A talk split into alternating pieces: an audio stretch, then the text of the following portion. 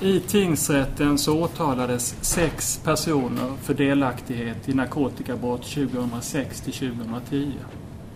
Åtalet gällde förvärv och transport av narkotika och försök till sådana brott med segelbåt över Atlanten till Sverige.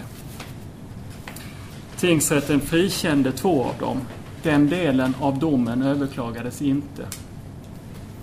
Tingsrätten ogillar åtalet även när det gäller ett försök till grovt narkotikabrott 2007. I den delen överklagar åklagarna domen. Fyra personer dömdes alltså av tingsrätten för bland annat grova narkotikabrott till fängelse i mellan 1 och 18 år. Dessa domar överklagades till hovrätten. Därutöver så överklagade de tre personer som dömdes för bland annat grova penninghälerier. Det sistnämnda här handlar om att de skulle ha hanterat pengar och egendom som hade sitt ursprung i narkotikabrotten. Och detta innebär att i stort sett hela målet har varit uppe till hovrättens prövning. Rättegången här började i maj förra året och avslutades för knapp, ett knappt år senare. Hovrättens dom innebär att den så kallade ensamseglaren och ytterligare en person döms för försök till grovt narkotikabrott. De försökte 2009 transportera cirka 700 kilo kokain. Ensamseglaren döms också för grovt narkotikabrott för att han 2010 hade omkring 1,2 ton kokain i sin segelbåt. Straffet för ensamseglaren bestäms av hovrätten till 14 års fängelse. Det vill säga samma straff som tingsrätten kom fram till.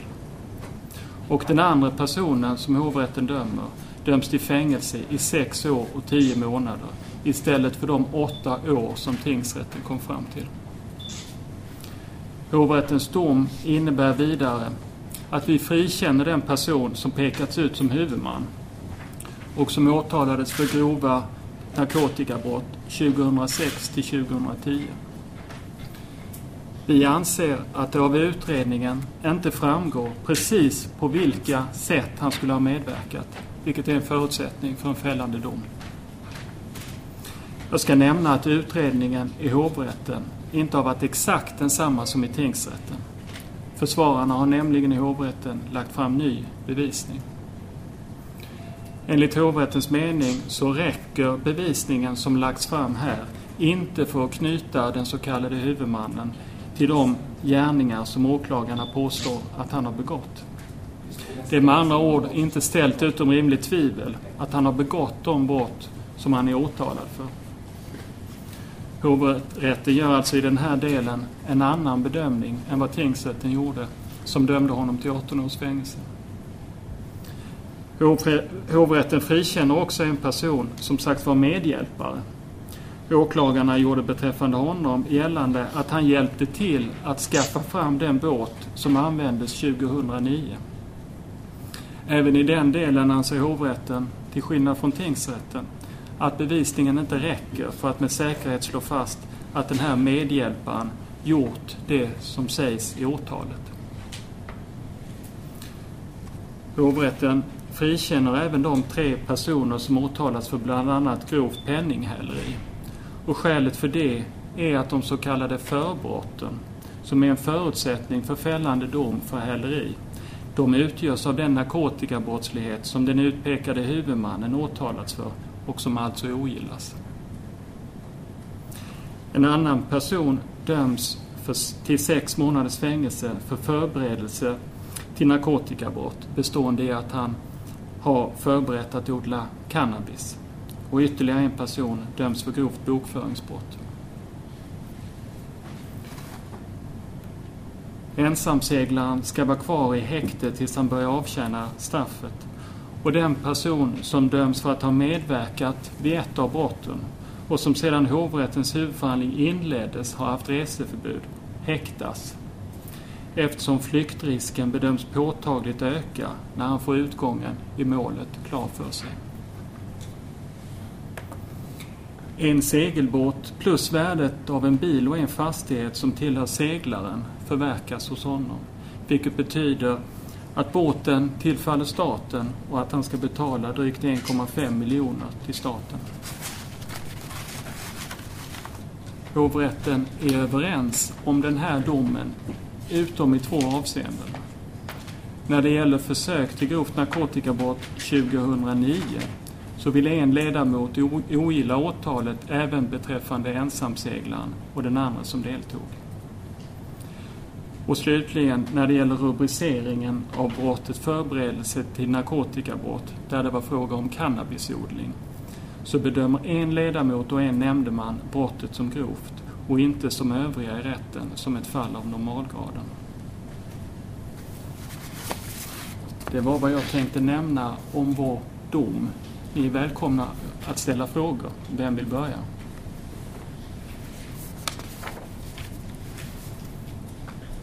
Allt är klart. Kan man få en mer precisering av reservationen? Det från Magnus Ulriksson? Som... Reservationen? Ja. Jag kan säga att den, är, den utvecklas mycket utförligt i domen.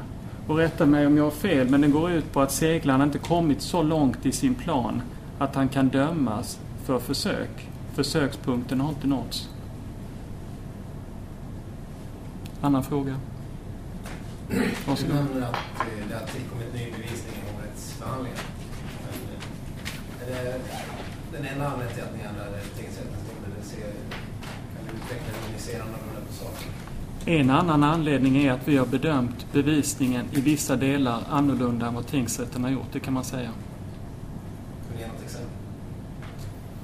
I de delar som det är främst en av åtalspunkterna, åtalspunkten 4, där det lagts fram ny bevisning. Men att särskilja den nya bevisningen från det materialet som redan var föremål för tingsrättens prövning går inte att göra. Vi har prövat hela det materialet som har lagts fram för oss.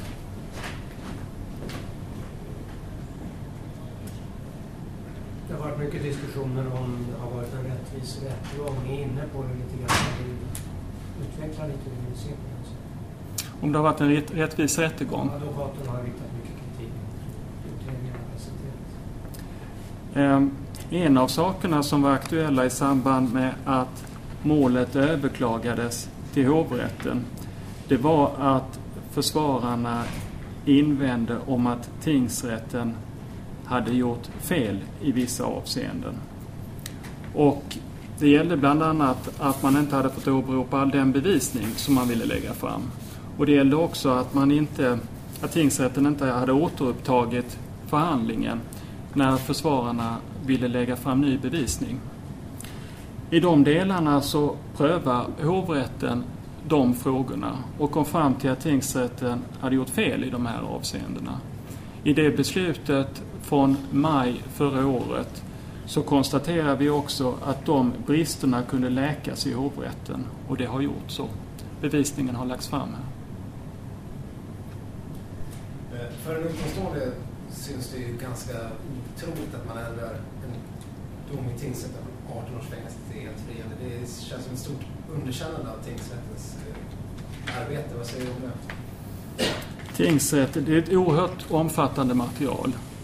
Och då gäller det för domstolen att bedöma det materialet på sina meriter och med de argumenten som parterna lägger fram. Och tingsrätten har bedömt den utredning som, som man hade framför sig där och vi har gjort samma jobb här. I vissa delar kommer vi till olika slut. Det är riktigt.